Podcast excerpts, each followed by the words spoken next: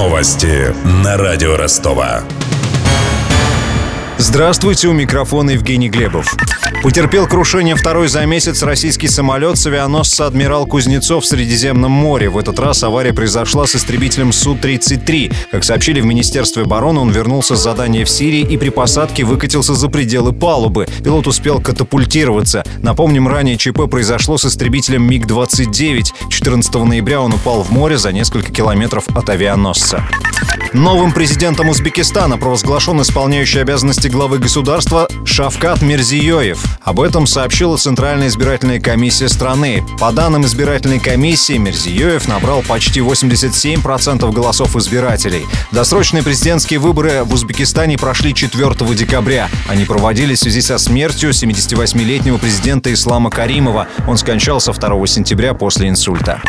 Почти 10 тысяч жителей Ростовской области лишили газа за неуплату. На их долю приходится 107 миллионов рублей долга. Всего же поставщику голубого топлива жители региона задолжали больше полумиллиарда рублей. Замгендиректора компании «Газпром Межрегионгаз» Марина Лагутина предупредила, несмотря на зимние морозы, отключение продолжится.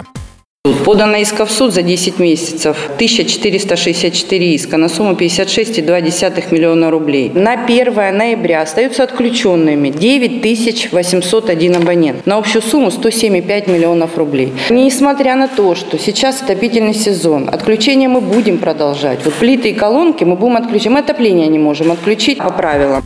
С 2014 года «Газпром» выиграл 6 тысяч судов в отношении должников Ростовской области. Самые злостные из них проживают в Новочеркасске, Шахтах и Ростове. По словам заместителя ростовского сити-менеджера по ЖКХ Владимира Арцыбашева, львиная доля коммунальных долгов приходится на жителей частного сектора. По многоквартирным домам сегодня задолженность 179 миллионов рублей. Это долг тех людей, которые газ используют чисто для приготовления пищи. Более интересная цифра – долг по частному сектору. Там аж 501 миллион. Там все гораздо сложнее, поскольку в основном там газ используется для отопления помещений.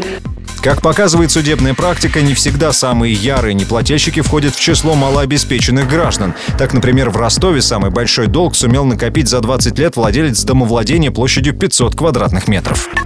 Аналитики Яндекса обнаружили самую протяженную пробку на улицах Ростова. Это затор от Вавилова до Буденновского через Шибалдаева и Стадионную. Его общая протяженность около 6 километров. Преодолеть затор удается в среднем за 2,5 часа. Однако в первый день зимы эта пробка продержалась в 5 раз дольше. Про деньги. Официальный курс евро на вторник упал на 70 копеек и составляет 67 рублей 76 копеек. Доллар подешевел на 23 копейки и стоит 63 рубля 92 копейки.